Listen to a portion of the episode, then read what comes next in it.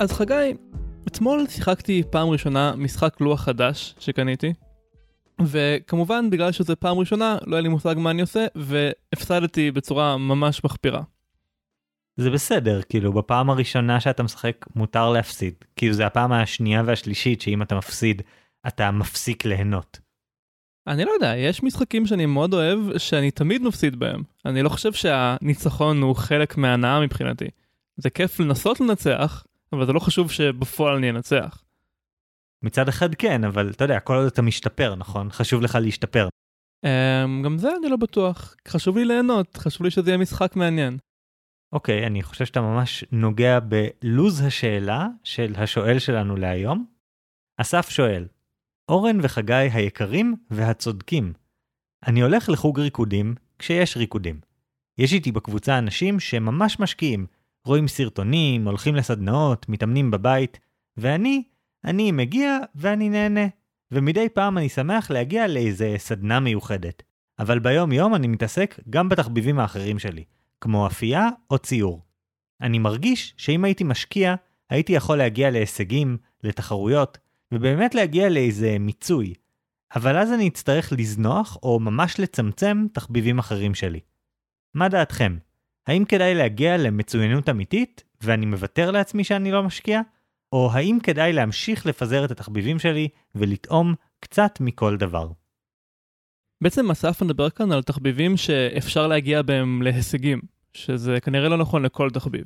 הוא לא מדבר על תחביב של ליהנות מיין למשל, שזה נטו עניין של ליהנות, אלא ריקודים או ציור שאפשר ממש אה, להגיע לרמה גבוהה, לזכות בפרסים. אני לא בטוח אם אתה צודק לגבי יין, אני חושב שגם שם יש איפה לאתגר את עצמך ולהשתפר, אבל אני מסכים שיש איזשהו הבדל בין תחביבים פסיביים לתחביבים יותר אקטיביים, נגיד פה בארץ יש לנו את המילה הזאת תחביב, בארצות הברית אתה יכול להיות hobbyist, ונגיד תחביב, מה שבעברית נקרא תחביב כמו לקרוא ספרות מדע בדיוני ופנטזיה, זה לא יהיה בדיוק תחביב, זה לא יהיה משהו שזה יוגדר יותר כאולי להיות fan או איזשהו משהו כזה. זה אולי יהיה משהו קצת שונה. אבל כאילו, יש פער כזה בין פסיביים לאקטיביים יותר בתחביבים. כן, לא רק שאסף מדבר על דברים שהם אקטיביים מאוד, הוא ממש אה, רוצה להתמקצע בהם. כאילו, לכולנו יש אה, את העבודה שלנו שבה אין לנו ברירה אלא להתמקצע, ועכשיו השאלה היא, האם אנחנו רוצים ללכת בגישה דומה גם בתחביבים, של ללכת עמוק ולהשתפר, או שבתחביבים אנחנו רוצים לנקוט בגישה אחרת לגמרי של לטעום קצת מכל דבר. לי יש פה עמדה מאוד מאוד חזקה, אני בעמדה מאוד ברורה, שכל דבר שאנחנו עושים, אנחנו עושים מתוך מטרה להיות טובים בו, מתוך מטרה להשיג שליטה בו, mastery מה שנקרא, וזאת מטרה מרכזית בחיים. ולכן המודל שאני הולך להגן עליו היום, זה שתחביבים זה כמו מרוץ חימוש. גם לי יש דעה מאוד חזקה בנושא הזה, והיא שאנחנו צריכים קצת להירגע ולא לקחת את הכל כל כך קשה, ולא כל דבר חייב להיות משימת חיינו, ויש מקום ואפילו ערך להוריד הילוך. לכן לדעתי, להתמקצע יותר מדי בתחביב אחד זה כמו עבדות. תחביב זה כמו עבדות זה קצת רדיקלי. זה כאילו ממש הפכים. זה צריך להיות הפכים, אבל זה נשמע לי כאילו אתה מנסה לאחד בין השניים. לא, לא. אני חושב שאם אתה רוצה שתחביבים יהיו מקור לסיפוק והנאה, אתה חייב להתמסר להם ולהיכנע לדרישות הלא קטנות שאתה בעצמך מציב לעצמך כשאתה בוחר תחביב חדש.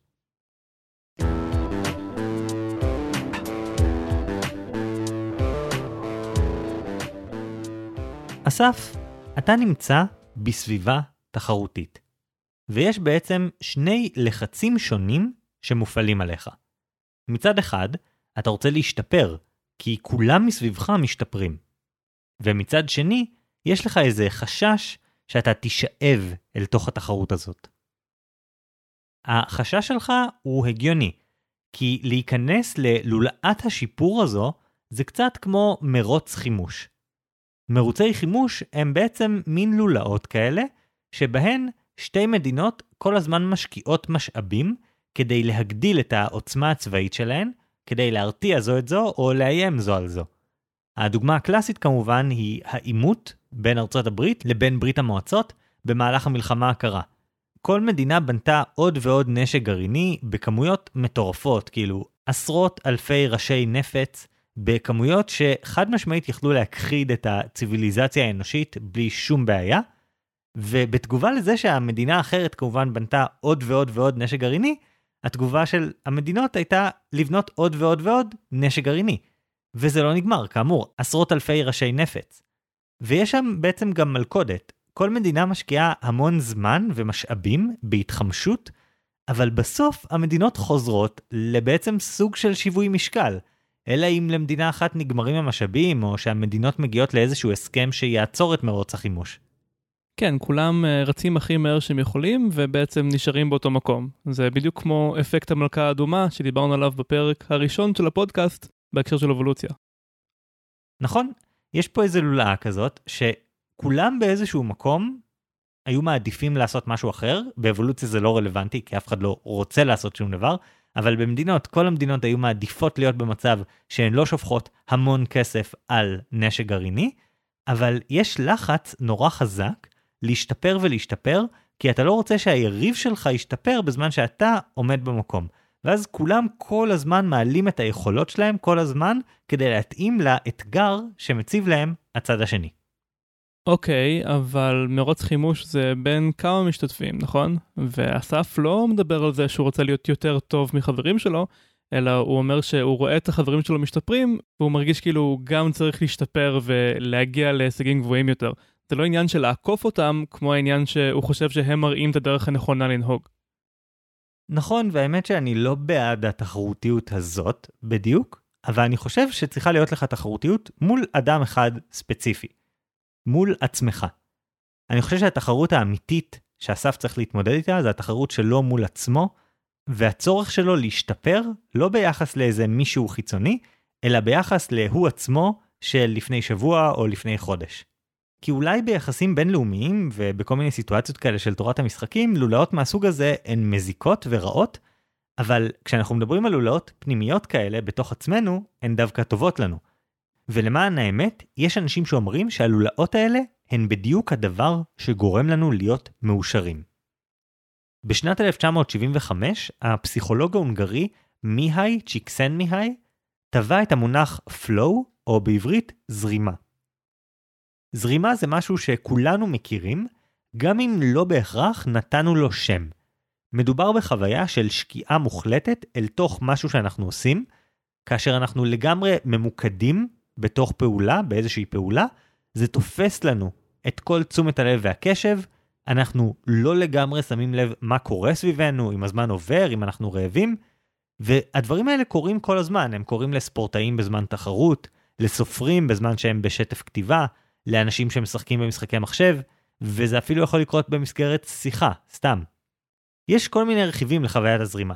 היא כוללת מיקוד מאוד אינטנסיבי בהווה, מיזוג של פעולה ותודעה, כלומר, אני לא חושב על מה שאני עושה, אלא פשוט עושה, אובדן של מודעות עצמית, תחושה של שליטה על הסיטואציה, עיוות של תחושת הזמן או מודעות לצרכים גופניים, וצ'יקסנמי מצא שאנשים שחווים הרבה מאוד חוויות זרימה בחיים, הם אנשים מאושרים יותר באופן כללי.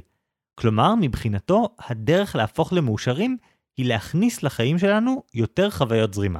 רגע, המסקנה הזאת לא נובעת מהנתון.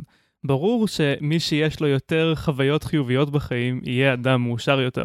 אם הוא היה בודק את כל מי שהולך לדיסנילנד פעם בשבוע, אני בטוח שגם הם היו יותר מאושרים מאנשים שלא הולכים לדיסנילנד. נכון, אבל העניין הוא שבניגוד לללכת לדיסנילנד כל שבוע, או אתה יודע, יש את האמירה הזאת, מה לעשות, עדיף להיות עשיר ושמח מאשר עני ועצוב, נכון? אז בניגוד לדברים האלה, זרימה זה דבר שהוא כן בשליטתנו. מצד אחד, לא כל דבר יכול לגרום לחוויה של זרימה, אבל מצד שני אנחנו יודעים מה צריך לעשות כדי לייצר חוויה של זרימה. זרימה דורשת מאיתנו הרבה דברים, כן? היא דורשת מאיתנו להיות במצב שבו מאוד ברור לנו מה המטרות שלנו, מאוד ברור לנו איך להשיג אותן, ואנחנו כל הזמן מקבלים פידבק מיידי על איך הולך לנו, כמה אנחנו מתקדמים לכיוון המטרות האלה, אבל אנחנו צריכים גם להיות במצב שבו מצד אחד עומד בפנינו אתגר גדול, כדי לחוות זרימה אנחנו חייבים לאתגר את עצמנו, אבל האתגר הזה לא יכול להיות גדול מדי מכדי שנוכל אשכרה לבצע אותו. כלומר, גם היכולות שלנו צריכות להיות גדולות. ופה בעצם אפשר להתחיל לראות את העניין של מרוץ החימוש. חוויית זרימה נובעת מאיזון בין אתגר ויכולות, כאשר שני הצדדים במשוואה מאוד מאוד גבוהים. כדי לחוות זרימה, אנחנו לא יכולים פשוט להתבטאת מול הטלוויזיה כל היום. זה להתבטאת מלשון בטטה. כן, זה מונח מקובל, אני שככה אני קורא ל... לשבת מול נטפליקס. בכל מקרה זה לא משהו שאנחנו יכולים לעשות כדי להשיג זרימה, אנחנו צריכים בכוונה להציב את עצמנו במצבים שבהם אנחנו מאתגרים את עצמנו במקסימום האפשרי. אם היכולות שלנו גבוהות מדי ביחס לאתגר שעומד מולנו, אנחנו נחווה שעמום. זה מה שיקרה אם אתה מאוד טוב בריקודים נגיד, אבל אז אתה רוקד עם פרטנר שממש לא טוב בזה, ואתה מרגיש מוגבל, אתה מרגיש שאתה לא מצליח לבטא את כל היכולות שלך, ואז זה ייצור בין שעמום לתסכול. זה משעמם וזה יכול להרתיע אפילו. אבל אם היכולות שלנו נמוכות מדי ביחס לאתגר שעומד מולנו, אנחנו נחווה חרדה, תחושה שאנחנו פשוט לא מספיק טובים. וזה נגיד כמו ללכת בשיעור הראשון שלך לקורס מתקדמים, ולרקוד עם פרטנר שיש לו עשור של ניסיון יותר ממך. זרימה נמצאת בנקודה שבה יש איזון. והעניין הוא שבדיוק פה, מרוץ החימוש הזה עובד לטובתך. הצורך להשתפר אמנם יכול להיות מלחיץ, נניח אם הכישורים שלך עדיין לא מספיק גבוהים ביחס לסביבה שלך, שכולם מתאמנים מלא או דברים כאלה, אבל כשאתה מאתגר את עצמך, כשאתה מתעקש ללמוד ולהשתפר, אתה הולך ליצור לעצמך עוד ועוד חוויות זרימה, וזאת מהות התחביבים מבחינתי. אז בעצם מה שאתה אומר זה שאסף חייב כל הזמן להשתפר כי יהיה לו רמה מסוימת של זרימה, אבל אז הוא יתרגל, אז הוא יצטרך להשתפר עוד כדי שזה יהיה שוב מספק. כלומר, אה, מה שנקרא hedonic treadmill, שמה שהיה לי כיף אתמול, היום אני כבר רגיל אליו ואני חייב כל הזמן להשתדרג. אני מבין את הקישור שאתה עושה פה, מאוד קל לחשוב על זה ככה ולהישאב לתוך זה, אבל זה לא בדיוק מה שקורה בזרימה. בזרימה אתה לא כל הזמן מתרגל למצב החדש ומחפש ריגושים חדשים. אתה בכלל לא חושב על העתיד בזמן שאתה בתוך מצב זרימה. אתה פשוט כל הזמן משתפר, וכשאתה במצב של זרימה, אתה חי את הרגע. אבל לא בקטע של כזה חיים רק פעם אחת ולעשות מה שבא לך, אלא בקטע שאתה כל כך מאתגר את עצמך, שאתה מסוגל לשקוע לחלוטין בפעולה שאתה עושה, בלי שיש שם ביקורת עצמית, או מחשבות של מה אם, או דברים כאלה. אני אישית רואה תחביבים בתור מקום מרכזי בחיים לחוויות זרימה. אני פשוט לא מאמין בלעשות דברים בשביל הכיף, כי כיף זאת מטרה קצת רדודה.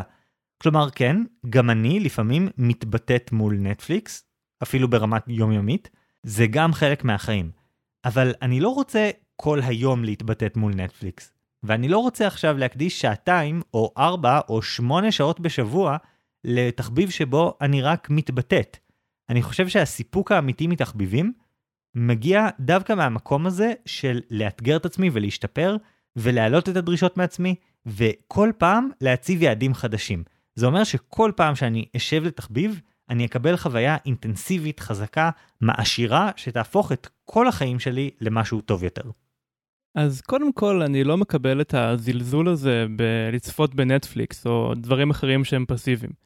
אני יכול להגיד על עצמי שחלק מהחוויות האינטנסיביות ביותר בחיים שלי לא באו כי התגברתי על איזשהו מכשול, אלא כי חוויתי איזושהי יצירת אומנות שהשאירה עליי חותם מאוד חזק. אז uh, אני לא מקבל את ההנחה שלך שדברים שהם רק בשביל הכיף, במרכאות, הם תמיד חלשים ונחותים יותר מאשר דברים שמהווים אתגר.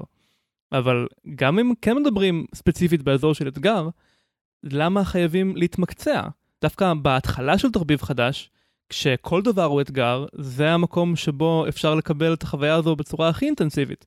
להיכנס לראשונה לתחביב חדש, יש שיעור ריקוד ראשון, אתה פתאום מגלה דרכים חדשות לזוז, ובסוף של השיעור הראשון הזה אתה הרבה יותר טוב מאשר בתחילת השיעור הראשון, ודווקא שם זה המקום של ההתגברות הכי חזקה.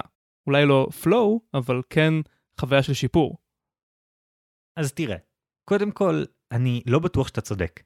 שיעור ריקוד ראשון, מהניסיון שלי, זאת חוויה נוראית. ללמוד משחק לוח בפעם הראשונה זה לא כיף. בפעם הראשונה שאתה מבשל, אתה פשוט לא תהיה מרוצה מהתוצאה. תמיד יש איזה שכר לימוד בהתחלה, לפני שאתה אשכרה מתחיל ליהנות, ולעבור מתחביב לתחביב אומר שאתה פשוט ממקסם את כמות הזמן שאתה בשלב שכר הלימוד. זה חבל, זה פשוט בזבוז של זמן ואנרגיה על החלקים הכי לא כיפיים בתוך התחביב.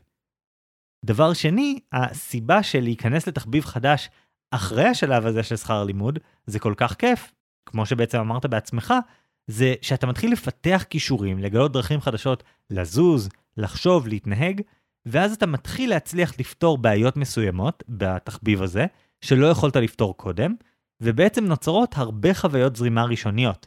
כלומר, אתה נמצא באיזון בין יכולות, אם כי הן עדיין נמוכות, לאתגרים שגם הם עדיין נמוכים. אבל אתה מרוצה, אתה מסופק מההתאמה הזו. הבעיה היא שאם לא תמשיך להשתפר ולהעלות את האתגרים, אתה פשוט הולך להשתעמם בשלב כלשהו. אבל אתה אמרת פה דבר והיפוכו. אתה אומר שאם אני לא אתחיל להתמקצע ולהפוך את זה למשימת חיי, אז בשלב כלשהו אני אשתעמם. אבל זה הרי בדיוק הזמן לעבור לתחביב הבא. אבל שוב, אתה עובר לתחביב הבא, ואז משעמם לך בו, ואז אתה לא מעמיק בו, ואז אתה לוקח לך זמן עד שאתה בכלל מתחיל להפיק את ההנאה הזאת, את הסיפוק הזה, את החוויות זרימה. ויש גבול לתחביבים, כן? אם כל פעם שאתה צריך לעבור את רמת היכולת הבסיסית בתחביב מסוים, אתה תעבור לתחביב הבא, אתה הולך למצוא את עצמך ממש ממש מהר, בלי תחביבים חדשים שבאמת מעניינים אותך, שאתה יכול להיכנס אליהם. בסוף כן צריך להעמיק, כן צריך למצוא משהו יותר מאתגר. זה לא שיש אינסוף תחביבים בעולם. ואם כבר אתה צולל לתוך תחביב, נגיד מקדיש לו חצי שנה מהחיים, או שנה, או משהו כזה, אז אני לא מבין למה לעצור שם.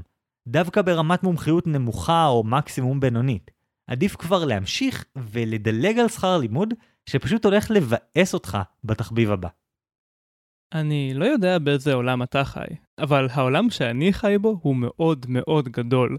אני לא חושב שזה נכון לכל צורך פרקטי שאין אין סוף תחביבים בעולם. יש אין סוף, או לפחות הרבה הרבה יותר ממה שאתה יכול אה, לראות בתקופת חיים של בן אדם אחד. כמו שאומר הפתגם הלטיני העתיק, ארס לונגה ויטה ברביס. האמנות היא ארוכה, החיים קצרים. אם אני אשקיע את כל הזמן שלי בלהגיע לרמת אומנות, רמת כישרון גבוהה במשהו אחד, אז ייגמרו לי החיים. הבעיה היא לא שאין מספיק תחביבים שונים בשביל להעסיק אותי, הבעיה היא בדיוק להפך, שיש כל כך הרבה מה לראות וכל כך מעט זמן לראות את הכל.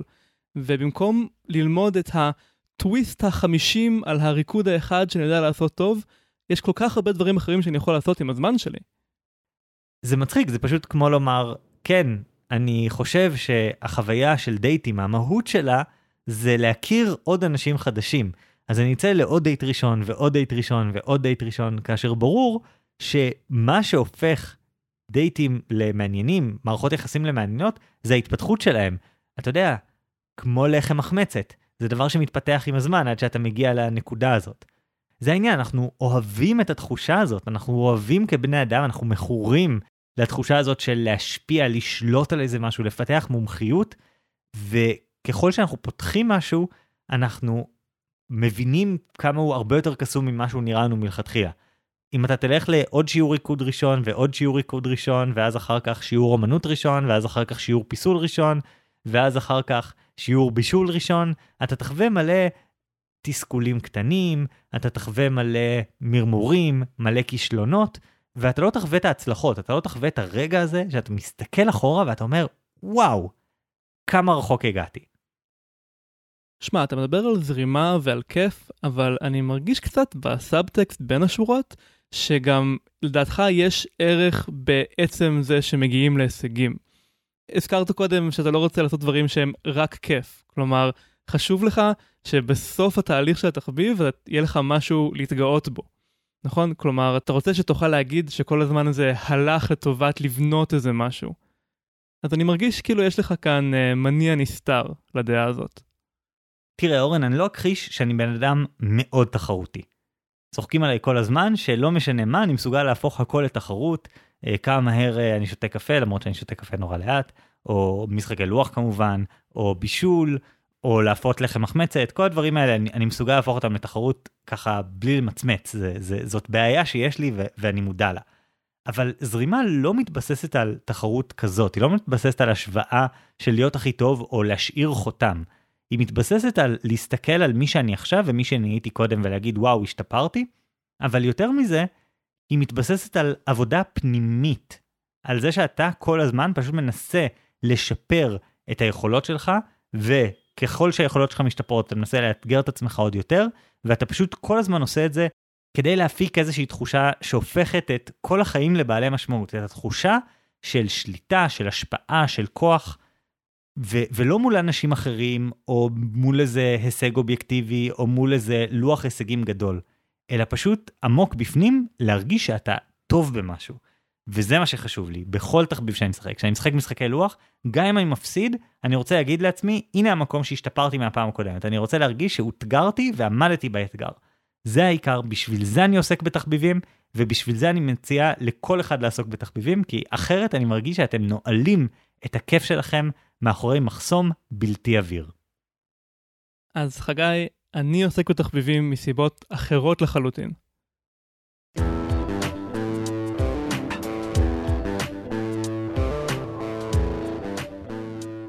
אסף, אני רוצה לחזור למה שרמזתי עליו קודם, שיש כאן בעצם אה, מניע נסתר מאחורי הדעה של חגי.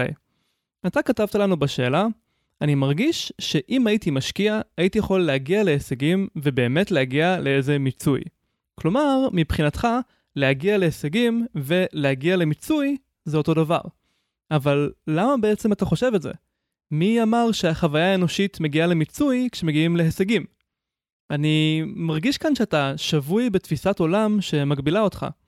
ולצערי, חגי רק מעודד אותך להיכנס עמוק יותר לתפיסה הזאת. אני מדבר על תפיסת העולם שמקדשת את העבודה. וזה רעיון שתמוה עמוק בחברה שלנו. לא רק בארץ, אלא כנראה בכל המערב, אולי בכל העולם. שעבודה היא דבר טוב כשלעצמו. שהמיצוי העצמי האמיתי מגיע כשאנחנו מפיקים דברים בעלי ערך. שלהתבטל זה מביש. אז אסף, אני רוצה לעזור לך להשתחרר מהכבלים האלה. אני רוצה לעזור לך להיות בטלן גאה. אני מרגיש שקצת הצגת לא נכון את הגישה שלי. אני חושב שבמידה רבה זרימה לא קשורה בהכרח לעבודה, להפך, אני מדבר על זרימה מחוץ לעבודה. אני לא חושב שצריך להפיק משהו בעל ערך כדי שתהיה פעולת זרימה, להפך, זרימה מוגדרת על ידי פעולות שאנחנו עושים לשם הפעולה עצמה, ולא בשביל איזושהי מטרה חיצונית. ואולי הדבר היחיד מהדברים שאמרת שאני כן מסוגל להסכים איתו, זה מה שאמרת על התבטלות. אני לא חושב שזה מביש, גם אני מתבטל לא מעט, אבל אני חושב שלהתבטל זה לא מספק. זה משהו שמרוקן את החיים מהחיות שלהם באופן מהותי. כן, אני באמת חושב שיש כאן אה, משהו מתחת לדברים שלך. אתה מדבר על זרימה בתור משהו שהוא טוב כשלעצמו, אבל אי אפשר להתעלם מזה שלדבר על זרימה ולהגיד שלהתבטל זה לא מספק, זה גם משרת את תפיסת העולם שהיא נפוצה, שאנחנו צריכים לעבוד, שאנחנו אמורים לעבוד.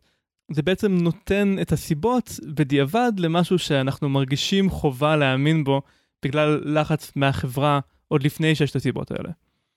ואני לא יודע אם באמת אפשר למצוא מאיפה זה התחיל, הרעיון הזה שיצרנות היא תכלית הקיום, אבל אני חושב שמקום טוב להתחיל זה לשאול את עצמנו מי מרוויח מהתפיסה הזאת. הפילוסוף ברטרנד ראסל כתב בדיוק על זה במאמר שלו בשבח הבטלה מ-1932, והוא מציע לחשוב על זה בצורה הזו. תחשבו רגע על חברה שבטית, ככה מלפני אלפי שנים. כמעט כל חברי השבט הם חקלאים, שבקושי מפיקים מספיק בשביל להאכיל את עצמם ואת בני המשפחה שלהם. אבל לא כולם. יש גם אליטה מאוד קטנה של אנשים שלא מפיקים אוכל בכלל. זה לוחמים וכהנים. הם שורדים על ידי לקחת לעצמם את העודפים המועטים שהחקלאים מצליחים לייצר. בהתחלה הם צריכים לעשות את זה ממש בכוח הזרוע, ללכת ולאיים עם חרב ולקחת את מה שהם צריכים. אבל עם הזמן הם מגלים שקל יותר לשכנע את החקלאים להיפרד מהעודפים שלהם אם החקלאים ישתכנעו שיש להם חובה לעבוד קשה. אפילו שחלק מהתוצרת שלהם מאפשרת את ההתבטלות של האחרים. בעצם, לפי ראסל, כל הרעיון הזה של חובה משמש היסטורית בתור כלי בידי בעלי השררה, בשביל לגרום לאחרים לחיות למען האינטרסים של האדונים שלהם, במקום למען האינטרסים של עצמם. וככה מגיעים למצב שיש מעמד תחתון, שאומרים לו שהוא צריך לחפש מיצוי על ידי עבודה, ומעמד עליון שנהנה מהפנאי שהעבודה הזו מאפשרת, והוא איכשהו מסתדר בלי כל המיצוי הזה. במילים אחרות, זה מוסר של עבדים. אוקיי, okay, אני, אני רואה שהכנסת פה גם ניטשה מצד אחד, אבל גם איזושהי פיקציה על סף המרקסיסטית, מה, מה הולך פה אורן, אתה, אתה מצטרף למרקסיסטים לאט לאט מפרק לפרק. זה ממש אה, נהיה רדיקלי. כלומר, לא היה מצב טבע כזה, נכון? לא היה חברה שבה מישהו מרושע החליט שעכשיו נייצר איזשהו מוסר חדש שעבודה זה משהו חשוב בפני עצמו. אנחנו עובדים כי אנחנו מרגישים צורך לעשות את זה. אנשים שהופכים למיליונרים הם לא מפסיקים לעבוד, נכון? הם רוצים להמשיך לעבוד כי זה עושה להם טוב. הם לא צריכים לעשות את זה כדי להתקיים, הם פשוט מרגישים באופן מהותי ש- שזה משהו שהם צריכים לעשות. זה נשמע לי פשוט כמו סיפור שהומצא כדי לקדם איזושהי אידיאולוגיה, במקרה הזה אידיאולוגיה מרקסיסטית, ובבירור לא דבר אמיתי שקשור למשהו, אף פעם לא הייתה מועצה של החכמים והעשירים שהחליטו שהופה ככה צריך לעצב חברה כדי לעצב את התפיסות של אנשים, כדי שהם יעשו את מה שאנחנו רוצים.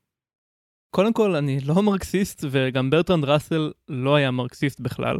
אני לא מנסה להציע כאן שהמעמד התחתון צריך אה, לקום במהפכה ולהרוג את כל האדונים או משהו כזה, אבל זו עובדה בלתי ניתנת להכחשה שהיסטורית היו את אלה שנהנו מהפנאי והיו את אלה שאפשרו את הפנאי. וזה לא כל כך קפיצה להאמין שהייתה איזושהי תשתית פילוסופית, תשתית רעיונית שנבנתה כדי שאלה שבצד המפסיד במשוואה לא יקומו ויתמרדו. אז זה נכון שהסיפור הזה על השבט העתיק והלוחמים והכהנים הוא יותר כמו משל מאשר ממש תיאוריה היסטורית פרופר. אבל אני כן חושב שהפואנטה של המשל היא נכונה. המוסר שמקדש את העבודה הוא שריד לתקופה שבה היה הכרח שכמעט כולם יעבדו מאוד מאוד קשה. אבל בימינו, אחרי המהפכה התעשייתית, אין הכרח כזה. רובנו מסוגלים להרוויח מספיק כסף כדי שיהיה לנו מה לאכול, ועדיין יישאר לנו לא מעט זמן בשביל להתבטל. ולמרות זאת, מוסר העבודה עדיין איתנו. הכל צריך להיות עבודה. הכל צריך להיות מכוון בשביל להפיק משהו אחר. אנחנו מרגישים אשמים כשאנחנו עושים משהו שהוא רק לשם עצמו. וזו הסיבה בעצם שאסף מרגיש לחץ, בעצם לחץ פנימי, להפוך את הפנאי שלו לעבודה. למרות שיש לו את האפשרות לחיות בפנאי, אין איזה אדון שכופה עליו לעבוד הכי קשה שהוא יכול, כדי שהאדון ייקח לו את העודפי ייצור, הוא הפנים את הרעיון הזה שהוא חייב לחפש את המיצוי על ידי תפוקה. יש פה שני דברים שמפריעים לי. קודם כל, הקישור שאתה עושה בין לרצות להצטיין במשהו לבין עבודה. כלומר, אני רוצה להצטיין בהרבה דברים שהם בשום צורה לא עבודה, הם פשוט דברים שאני מרגיש סיפוק עצום מלהיות טוב בהם. כאילו אפילו ברמה סופר בסיסית, אני משחק משחקי מחשב, ואני מנסה במשחקי המחשב האלה להגיע לראש הטבלאות, ולעשות uh, שלבים במהירות יותר גבוהה מהמהירות שעשיתי אותם בעבר. השקעתי באמת הרבה מאוד שעות בחיים שלי במשחקים שאין בהם תחרות, כלומר אני לא משווה את עצמי לאחרים, אלא רק יכולת לשפר את עצמי מול הנתונים של עצמי, ועשיתי את זה פשוט כדי להרגיש שיפור, להרגיש שאני משיג משהו. אני חושב שלקרוא לזה עבודה, זה ממש רחוק, זה ממש משהו שמחבר בין דברים שהם לא אותו דבר. הישגיות ועבודה זה לא אותו דבר. ודבר שני, הטיעון שלך הוא בעצם טיעון תודעה כוזבת. אתה מרגיש צורך בגלל שעיצבו אותך לחשוב ככה, אבל זו תודעה כוזבת כי אתה לא אמור לחשוב ככה, אלא החברה יצרה אצלך את התפיסה הזאת או איזשהו משהו כזה. מה פתאום, אני רוצה להשתפר בדברים, לא כי מישהו הכריח אותי, יש הרבה אנשים מסביבי בכל התחביבים שאני עוסק בהם שלא חשוב להם להשתפר, חיינו באותה חברה, זה לא שהם מורדים אמיצים ואני כבשה שהולכת אחרי העדר, אלא שלי יותר חשוב לייצר חוויות זרימה, ולהם פחות. אתה לא יכול להגיד אה, לך שתפו את המוח.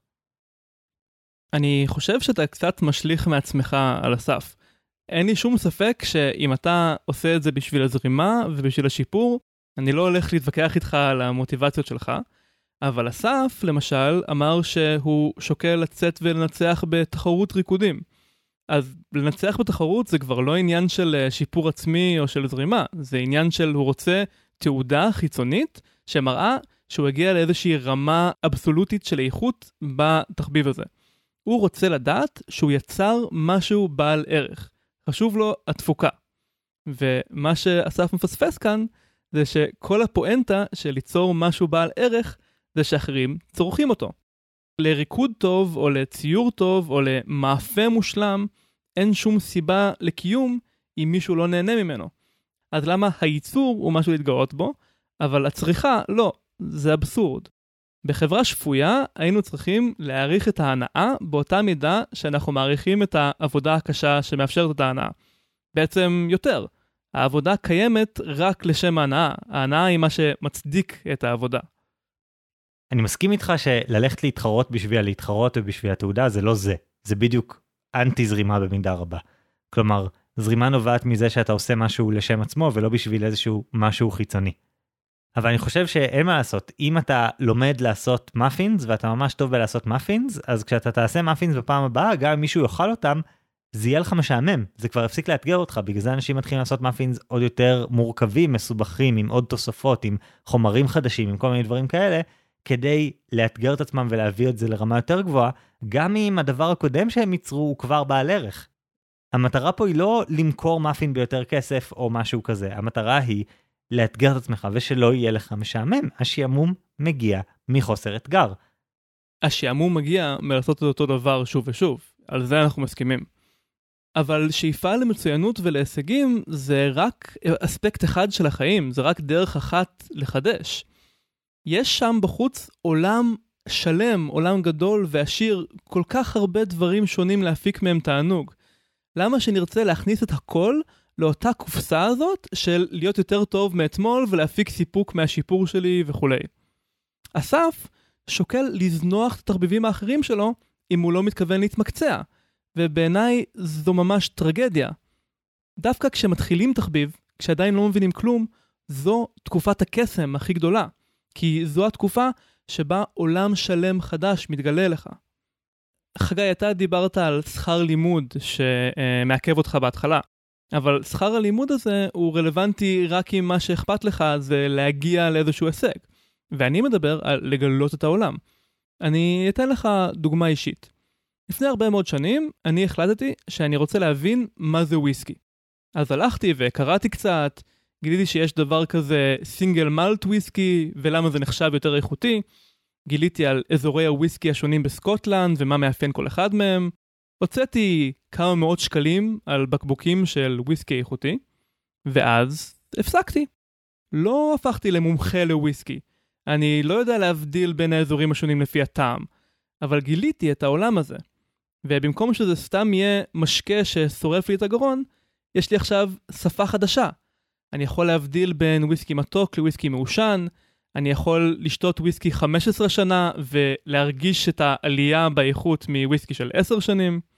והרבה שנים אחרי זה יכולתי לטעום קוניאק ולעשות את ההשוואה המעניינת לוויסקי, כי היה לי כבר את עולם המושגים.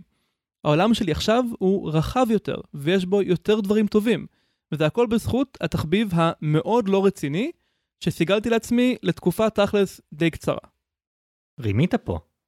אתה בעצם עברת מתחביבים שהם אקטיביים, שזה משהו שהפרדנו בינו לבין תחביבים פסיביים בהתחלה, חזרת לתחביב פסיבי. בתחביב פסיבי אני דווקא מסכים איתך שלראות uh, סרטים מסוגים שונים ייתן לך עין חדשה להבין את הסרטים שאתה כן רואה.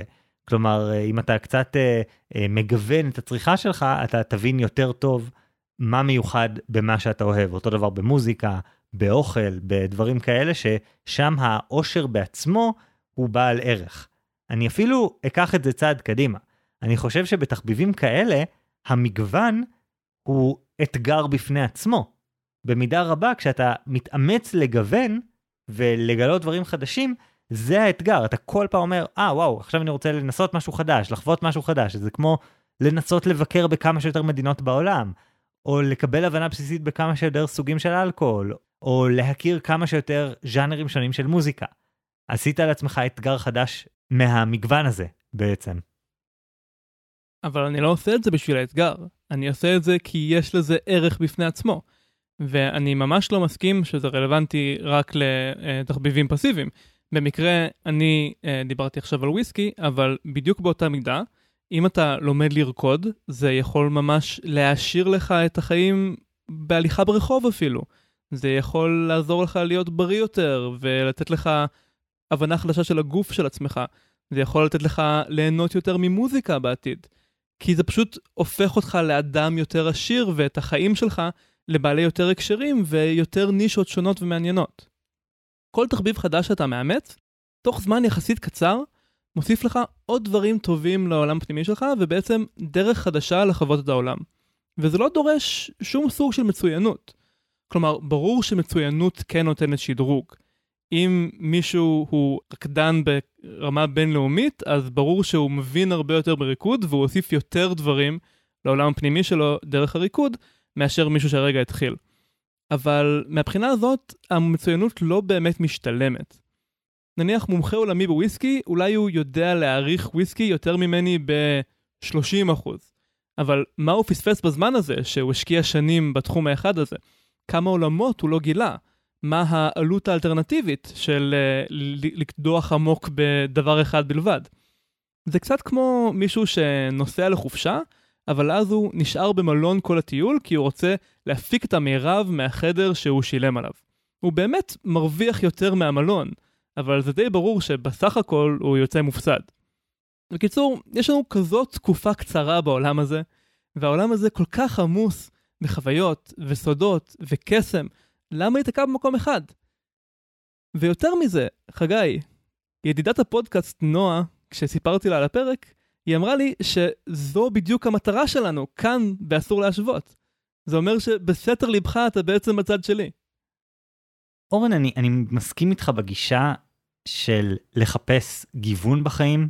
אני מסכים שזה משהו שאנחנו עושים פה בפודקאסט, להיכנס להרבה נושאים קצת, וככה לטבול את האצבעות שלנו במים אה, חמימים של מידע חדש, של תחומי דעת חדשים, של תיאוריות חדשות, ולנסות להפיק מזה איזה שהן תובנות. אבל אני חושב שאתה מתעלם מזה שפלואו, זרימה, זה דבר כל כך מהותי לחיים שלנו, שאנחנו צריכים להפיק את זה מאיפשהו. עכשיו, נכון שבמקום העבודה אנחנו מקבלים הרבה מאוד חוויות זרימה, ואתה יכול להגיד, אוקיי, זה מספיק, אפשר לקבל זרימה בעבודה, וזהו.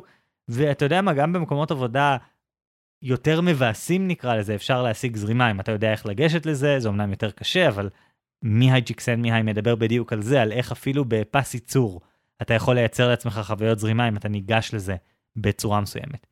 אבל אני חושב שהזרימה שאנחנו מקבלים בעבודה היא לא צריכה להיות כל מה שיש לנו בחיים. אני חושב שראוי שיהיו לנו עוד עוגנים בחיים, ואני חושב שהם הופכים באמת לעוגנים כשבאמת יש לנו עוד עולם שלם. העולם השלם הזה מגיע ממומחיות, הוא מגיע מהעמקה, הוא מגיע מזרימה. ואני אגיד שוב עוד משהו שאמרתי קודם, המרדף אחר גיוון, המרדף אחרי בוא נכיר כמה שיותר מודלים או כמה שיותר תיאוריות, בוא נקרא ספרים כמה שיותר מגוונים, על נושאים כמה שיותר חדשים, זה תחביב בפני עצמו. הדבר שאתה מאתגר את עצמך בו, זה להוסיף לעצמך תחומי ידע חדשים. זה מה שקורה פה, ואתה עוטף את זה באיזושהי אידיאולוגיה שלכאורה זאת בטלה, אבל זו לא בטלה, זאת התמקצעות לרוחב. שמע, אם אתה רוצה להגיד שאני מציע התמקצעות לרוחב במקום לעומק, אני לא אתווכח, זה לא כזה קריטי איך קוראים לזה.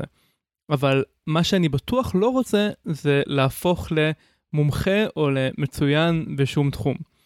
אני מסכים איתך שזרימה זו חוויה נהדרת ומספקת, ולמזלי אני בתחום עשייה שנותן לי הזדמנות לחוות את זה לא מעט, אבל זה לא מה שאני מחפש מהתחביבים שלי. בעיניי זה רק דרך אחת ליהנות, זה רק חוויה סופר טובה ומספקת אחת מיני אינסוף.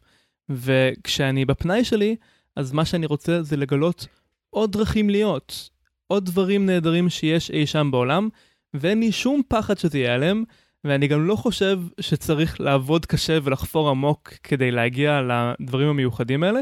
אני חושב שהעולם עמוס בהם בצורה מטורפת, ורובנו לא רואים מספיק מהם כי אנחנו עם העיניים למטה. וזו הסכנה האמיתית. לא להיות רדוד מדי, אלא להיות תקוע מדי. אז אסף, הייתי אומר לך, אל תגיע לתחרויות ריקוד, ואם בכלל, תוסיף לעצמך עוד תחומי עניין. אם יש תחביב שאתה מתעסק בו כבר די הרבה זמן, ואתה פחות או יותר באותו מקום, אז זה לגמרי הגיוני, במקום להתמקצע בו, לזנוח אותו, אבל לא כדי להתמקצע באחד התחומים האחרים שאתה כבר מכיר, אלא כדי לגלות עוד דברים חדשים. תפסיק לשתות וויסקי ותתחיל אה, לשתות יין, ותוכל לגלות את ההבדלים וקווי הדמיון, וזה יהיה מרתק ומספק ויוסיף לך משהו קבוע לשארית החיים שלך בעצם. ובעיקר, אל תרגיש את הלחץ להצדיק את הכיף שלך ולהסביר למה זה בעצם טוב למישהו חוץ ממך. ההנאה שלך היא עצמה הטוב האולטימטיבי. וזה כל מה שצריך להגיד בנושא.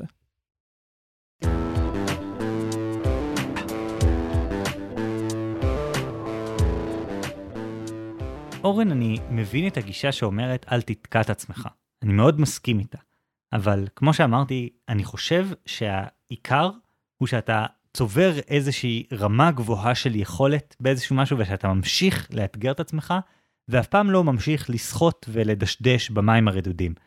אתה לקחת את המשמעות של התמקצעות למגוון, אני לקחתי את זה לעומק, אבל אני חושב שבכל מקרה המטרה היא למצוא משהו שאתה יכול להיות טוב בו, ולהיות כמה שיותר טוב בו.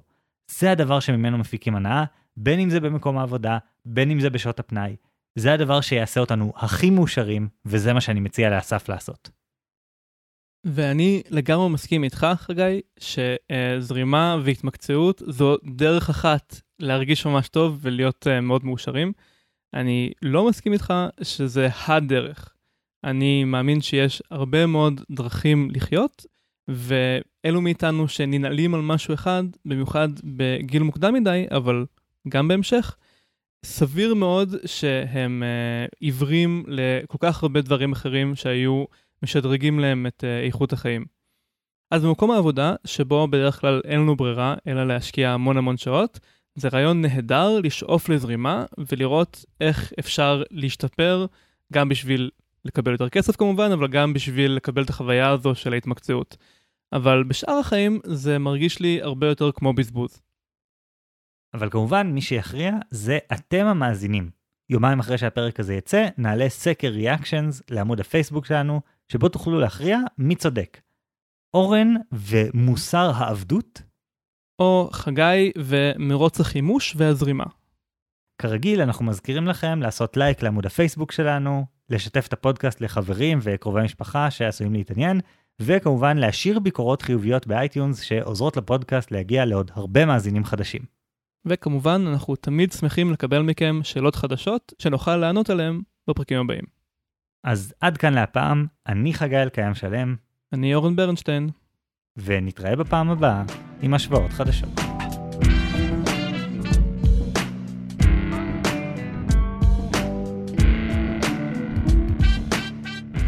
טוב, אחרי תבוסה משפילה במיוחד בפרק הקודם, הפעם חזרתי עם ניצחון. 58% מהמצביעים הסכימו איתי שכשמספרים לבוסית אמת לא נעימה על עצמך, אז מה שחשוב זה לצבור לפני כן מספיק קרדיט כדי שאפילו אחרי חשיפת הסוד, עדיין הבוסית תעריך אותך כעובדת ותרצה להשאיר אותך. ורק 42% מכם הסכימו עם מודל האומנות המודרנית שלי, שבו בעצם הסברתי שהדרך להקטין את הנזק שחוטפים מהמידע המסוכן הזה, היא באמצעות להעביר אותו להקשר שבו הוא פחות מזיק, כמו הקשר חברתי מסוים או משהו כזה. בעצם המאזינים יהיו צריכים לבחור בין תמונה של משתנה לבין תמונה של אילון מאסק. שני דברים מאוד מרתיעים, אז אני לא יודע מי מאיתנו הרוויח מזה. אני יודע שאני הרווחתי מזה שסוף סוף הצלחתי להכריח את אורן לשכנע אנשים להצביע בעד אילון מאסק, זה הישג אישי שלי ואני מוכן לגמרי להפסיד בשביל זה. אז uh, כמו תמיד, גם הפעם היה דיון ממש מרתק בתגובות. אנחנו שמחים במיוחד לקבל תגובות מהשואל או השואלת, והפעם uh, מאיה שם בדוי הגיבה לנו בפרטי, אז מאיה כתבה: אני מאוד שמחה שהתייחסתם לשאלה שלי בהקשר הרחב שלה. אני חושבת שהפתרון של אורן חד משמעית יותר נכון, משום שהוא מתייחס לטווח הארוך. הפתרון של חגי מסתמך על לתפוס את הבוסית במצב הרוח הנכון, או להנדס את מצב הרוח הנכון, ומצב רוח זה דבר רגעי. למחרת היא תעשה את כל השיקולים הקרים והרציונליים לגבי הסוד, והתגובה תשתנה בהתאם, והפעם לטווח ארוך גם בצורה שלילית. בשיטה של אורן, גם אם לא השכלתי לבשר את הבשורה מתי שהבוסית במצב רוח טוב, יכול להיות שהיא תתעצבן באותו יום, אבל אחר כך היא תירגע, תיזכר בכל קרדיט שעומד לרשותי, ותזכור שהרבה יותר שווה לה להתנצל ולהשקיע מאמץ בלשמר אותי אצלה לטווח ארוך, אפילו אם תהיה חופשת לידה באמצע. זה תמיד כואב כשהשואלת פונה נגדך ותומכת במודל של הבן אדם השני, אבל אה, אוקיי, אם זה מה שעובד לך, אני ממש ממש שמח ש, שזה עושה את העבודה. ואני מבין דווקא את מה שאת אומרת, כלומר, על זה שאת לא רוצה להסתמך על משהו נסיבתי. והמשהו הנסיבתי שאני מציע הוא יותר כמו פתרון במקרה חירום מאשר אסטרטגיה ארוכת טווח. כן, אבל אני קצת לא מסכים לגבי זה שהמצב רוח רגעי לא יכול להיות בעל השלכות לטווח הארוך, זה בהחלט יכול להיות פקטור. למרות שכמו שאמרתי בפרק, אני נוטה לחשוב שהבוסית תנסה להעדיף את הצד המחושב על פני הצד הרגשי. ויש לנו גם את התגובה של אביה. אביה כותב, צבירת קרדיט יכולה לסייע כמעט בכל מצב. נכון, זה קשה יותר, אבל יש לך סיכויי הצלחה כמעט מול כל בוס וברוב התחומים. למצוא את ההקשר הנכון לא תמיד יעזור לך. אם הבוס הזה כבר הפסיד בעבר הרבה כספים בגלל עובדות שיצאו לחופשת לידה למשל, לא משנה לאיזה הקשר תיקח את זה, הוא לא יקבל את זה בצורה טובה. לעומת זאת, אם אתה מצליח לצבור קרדיט אמיתי ומשמעותי, זה ייתן לך נקודות זכות גם מול הבוס הקשוח והלחוץ ביותר. טוב, אביה כאן אה, בגדול מסכים עם מאיה, אבל הוא מוסיף את הפרט שזה גם תלוי בהיסטוריה האישית של הבוס. אז יכול להיות שאם אתה מספיק מכיר אותו ברמה האישית, אז תוכל לדעת אם יש צ'אנס אה, ל- למצוא את ההקשר הנכון. גם מבחינת עד כמה הוא כפוף לרגשות שלו נקרא לזה, וגם מבחינת איך הוא מרגיש לגבי הסוד הספציפי. התגובה הבאה משיר, שיר כתב לנו. נראה לי שחגי מתייחס לבוסית כמו שהוא מתייחס למצביע מטומטם שיש סיכוי לשכנע אותו לצאת לקלפי, או להימנע מזה, או לשנות את ההצבעה שלו, באמצעות כלים דמגוגיים ופסיכולוגיים. זה כנראה עובד לא רע בבחירות לכנסת, אך ספק אם זה יעבוד על הבוסית, שבתקווה חכמה יותר. על כן, אני עם אורן הפעם. אני לא חושב שבוחרים הם מטומטמים. אני לא חושב שמישהו מטומטם, אני חושב שכולנו בני אדם. יש לנו פגיעויות פסיכולוגיות מסוימות, וכל החיים שלנו מתנהלים מסביב לפגיעויות הפסיכולוגיות האלה. זה לא דורש להניח שמישהו שנמצא מולך הוא מטומטם, זה ממש אה, לא האופן שבו אני מסתכל על העולם. כן, לא מטומטם, אבל מה שכן, המצביע הטיפוסי משקיע הרבה פחות מחשבה בקול שלו, מאשר המנהל הטיפוסי משקיע בהחלטות לגבי העובדים שלו. אז אולי פחות עניין של טמטום, אבל יותר עניין של כאן אתה נאבק במישהו שהוא כל כולו עם הראש במשחק נקרא לזה, בעוד שבפוליטיקה אתה יכול להשפיע על מישהו שזה לא כל כך משנה לו לכאן או לכאן. אבל יש גם הבדלים ברמת הקושי פה, כן? על בן אדם בהצבעה בקלפי זה מאוד קל להשפיע. כלומר, אם אתה שם אותי פנים אל פנים מול מישהו כזה, סיכוי מאוד סביר שאני אוכל להשפיע על מה שהוא מצביע, יחסית. ואתה יודע, משפיעים על מצביעים באמצעות מסרים בתקשורת המונים שלגמרי לא מותאמים אליהם באיזשהו אופן. מצד שני, ברור לי שמול בוסית למשל, צריך לעשות הרבה התאמות, שהתשובה וההקשר והספין שאנחנו שמים פה יהיה לגמרי מותאם לאופן שבו היא חושבת והיא רואה את העולם ולמערכת היחסים בינינו, אה, ולכן ברור שההשקעה תצטרך להיות יותר גבוהה, וזה יתאים לפערי הידע ופערי הכמה אכפת להם שיש בין אה, הבוסית כשהיא מסתכלת על העובדת שלה, לבין אזרחים כשהם מנסים להחליט למי להצביע. טוב, והתגובה האחרונה להיום היא התגובה של שחר שקצת אה, עושה סינרגיה בין מה שאנחנו אומרים. שחר כותב, לדעתי, המודל של אורן הוא הנחת המוצא. איך אני צריך לפעול כל יום, עוד לפני שבכלל חשבתי לבקש משהו.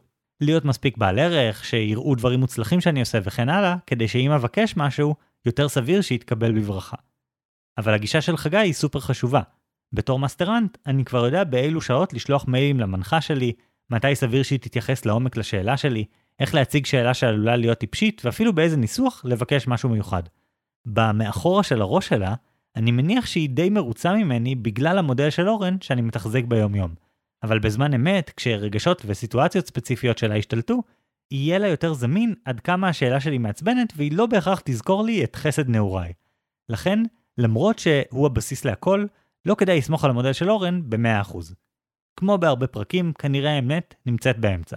צריך לתחזק את המודל של אורן ולהחכים להשתמש במודל של חגי כשצריך לצאת מגדר הרגיל. אני אוהב את הסינרגיה הזאת, ולא רק בגלל שהוא אומר ששלי זה הכי חשוב ושלך זה רק אה, הערת שוליים, אלא גם בגלל שזה מדגים מתי כל אחד מהדברים חשוב. כלומר, הגישה שלך היא חשובה כשבאמת יש סיטואציה חריגה. והסיטואציה של מאיה היא באמת מאוד חריגה, זה משהו שכנראה יעלה פעמים ספורות בחיי העבודה שלה. זה לא גישה ששווה לנקוט בה על דברים יחסית קטנים, כי אז אתה עשוי לפתח מוניטין של המניפולטור, ואז זה כבר לא שווה את זה. אני אהבתי את הגישה הפסיכולוגית החברתית של שחר, שגם מגיעה מהתחום, שברגע האמת, בזמן אמת, רגשות וסיטואציות ספציפיות יכולים להשתלט, ואז אנחנו צריכים לדעת שזה קורה ולהתאים את עצמנו. נכון שאנחנו מדברים פה על לייצר איזושהי מערכת יחסים קבועה, אבל חשוב נורא גם לזהות את הסיטואציה, ולהבין שבסיטואציות שונות אנחנו נקבל מאנשים תגובות שונות, ואנחנו חייבים לשים לב לדבר הזה כל הזמן.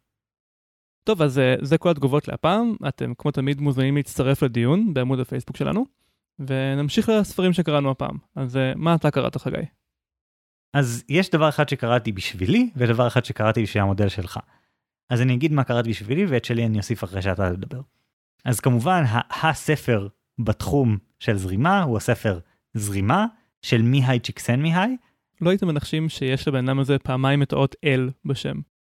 כן, אני חושב שכשכתבתי את התזה שלי על התיאוריה שלו, בתואר השני, אז למדתי בין השאר אה, לבטא את השם שלו, גם היה מדריך באיזשהו אתר שאומרים את זה מי-היי, זה קל, ואז את השם השני צריכים לזכור לפי צ'יקס סנד מי היי, ואז ממש קל לזכור את זה.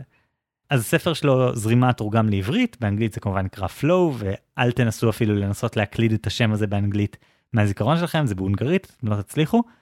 אה, זה ספר מרתק, אני חושב שהיום הוא פחות יחדש לכם. כלומר, הרבה מהרעיונות של מי היי צ'יקסן מי היי בעצם חלחלו לתרבות המודרנית בצורה כל כך חזקה. יש הרבה פוסטים שנכתבים על זרימה, הרבה כתבות על זה. זה הפך להיות חלק מכל תנועת הפסיכולוגיה החיובית שנורא התחזקה בה כזה 10-15 שנה האחרונות. והמשמעות של כל זה היא שבעצם כנראה נחשפתם בפעפוע מה שנקרא לרעיונות האלה גם אם לא קראתם את המקור. מצד שני, זה נורא מעניין לראות איך הוא הגיע למסקנות, איך הוא חקר, והדוגמאות המאוד מיוחדות של איך אנשים מצליחים למצוא זרימה בכל מיני דברים. יש שני דברים עיקריים שאני ממש זוכר מהספר. אחד זה הדוגמה של מישהו שעובד במפעל, אם אני זוכר נכון, לייצור פקקים של משחת שיניים, של השפורפרות של משחת שיניים. כן, כן, אני זוכר את זה. והבן אדם הזה לכאורה עובד בעבודה הכי חסרת משמעות שיש, אבל הוא החליט לאתגר את עצמו, הוא כל הזמן ספר עצמו כמה הוא מצליח לעשות בשעה או בדקה או משהו כזה, וכל הזמן מדע את עצמו וניסה לגלח שביבי שנייה מהתזמון שלו ומכמה מהר הוא עושה את העבודה שלו וכל מיני כאלה. עכשיו, זה נשמע קצת מבאס וכזה אוי לא הבן אדם הזה היה צריך לעשות כל כך הרבה כדי להרגיש איזושהי משמעות בעבודה שלו, אבל יש תעשיות שלמות של אנשים שעושים בדיוק את זה, פשוט במקום לעשות את זה בעבודה שלהם, הם עושים את זה במשחקי מחשב. יש תעשייה שלמה של מה שנקרא speed runners. לא הייתי קורא לזה תעשייה, הייתי קורא לזה תחביב נישתי במיוחד. כן, אבל זה התחביב שבו אתה מעלה ומעלה ומעלה את רמת הקושי, ובאמת אתה רואה לפעמים פרסומים בקהילה הזאת של X שיפר בשנייה וחצי את שיא העולם בכמה מהר לעבור שלב במשחק המחשב סלסט. אז זה נובע מתוך אותו מקום, זה נובע מ... אני רוצה להפיק כמה שיותר מאיזושהי חוויה. עכשיו, במקרה של אנשים שעושים ספיד ראנס זה קצת פתולוגי אה, ומוגזם לדעתי, אה, למרות שאני מתרשם לאללה מהיכולות שלהם, אה, אבל בעבודה זה כמעט הכרחי, למצוא גם בעבודה משעממת את הדברים שהם מייצרים לך אתגר, שמייצרים סיפוק. אני יודע שזה ספר שהוא נורא יסודי ומאוד מאוד משפיע וכולם מדברים עליו, אבל האם כיף לקרוא אותו? תראה, אני קראתי אותו בשביל התזה שלי לפני איזה עשר שנים או משהו כזה, וכל מה שאתה קורא לצורך לימודים נטו, כלומר כשאתה חייב, הוא קצת פחות מלהיב באיזשהו אופן, אז אולי אני לא השופט המושלם לזה. אבל יש לי הרבה חברים שקראו אותו סתם ככה, וממש מתארים את זה כחוויה משמעותית בלהבין מחדש מה חשוב בחיים, ובמה הם צריכים להתמקד וכן הלאה. זה מסוג הדברים שמצד אחד זה ספר פסיכולוגי שכן מבוסס על מחקר, שאני אגיד עליו כמה מילים עוד רגע, ומצד שני, זה ספר שלגמרי אפשר לבנות את החיים שלך סביבו, והוא רוחניקי כזה באיזשהו אופן, ודברים כאלה. בכל מקרה, הדבר השני שאני ממש זוכר מהעולם הזה של uh, מחקרים על זרימה, זה איך שהוא חקר את זה. הוא התחיל עם שיטה שאני לא יודע אם הוא המציא אותה, או שהוא מהחלוצים שלה פשוט, שנקראת Experience Sampling Method, שיטת דגימת החוויה, שזה בגדול, אתה נותן לאנשים ביפרים, וכל פעם שהביפר מצפצף, שהוא מצפצף בזמנים אקראיים במהלך היום, הם צריכים למלא שאלון של כזה 3, 4, 5, 6 שאלות, משהו קצר כזה. ואז בעצם אתה מסוגל להתחיל לאסוף מלא מלא דגימות קטנות מהחיים של אנשים, ולראות מה הם עושים בנקודות אקראיות במהלך היום שלהם, על פני כמה מאות או אלפי אנשים, ואז להסיק מזה מסקנות, ואז אתה רואה למשל מה תדירות החוויות זרימה. כי אתה לא יכול לשאול בן אדם כמה פעמים ביום אתה חווה את החוויות האלה. כלומר, אתה עושה את זה, אני עשיתי את זה בתזה שלי בתואר השני, אבל זאת שאלה לא אמינה, כי אם הם במצב רוח טוב באותו רגע, הם ידווחו על מספרים יותר גבוהים מאשר אם הם במצב רוח רע, או כל מיני כאלה. והשיטה הזאת ממש מבריקה, והיא בעצם מאפשרת לגמרי להגיע לאנשים בצורה אקראית, אה, ולקבל מידע על עושר החוויות שיש להם ביומיום, וקצת מבאס אותי שאני לא הצלחתי לקבל את התקציב שיאפשר לי לעשות את השיטה הזאת בתזה שלי. טוב, יש לך למה לשאוף, ולהמשיך אה, לחתור למצוינות בתחום הזה. כן, למרות שאני לא יודע אם אני אחזור אי פעם למחקר בתחום הזה, אבל נשאיר את זה בצד. מה אתה קראת, אורן? אז אני חיפשתי אה, ספרים שמדברים על זה שלא צריך לקחת הכל קשה, ולא צריך להתייחס להכל כאתגר שצריך אה, לנצח אותו, ובאופן טבעי הגעתי לתנועה שנקראת ה-slow movement. זה התחיל בעצם מאוכל, מה שנקרא slow food.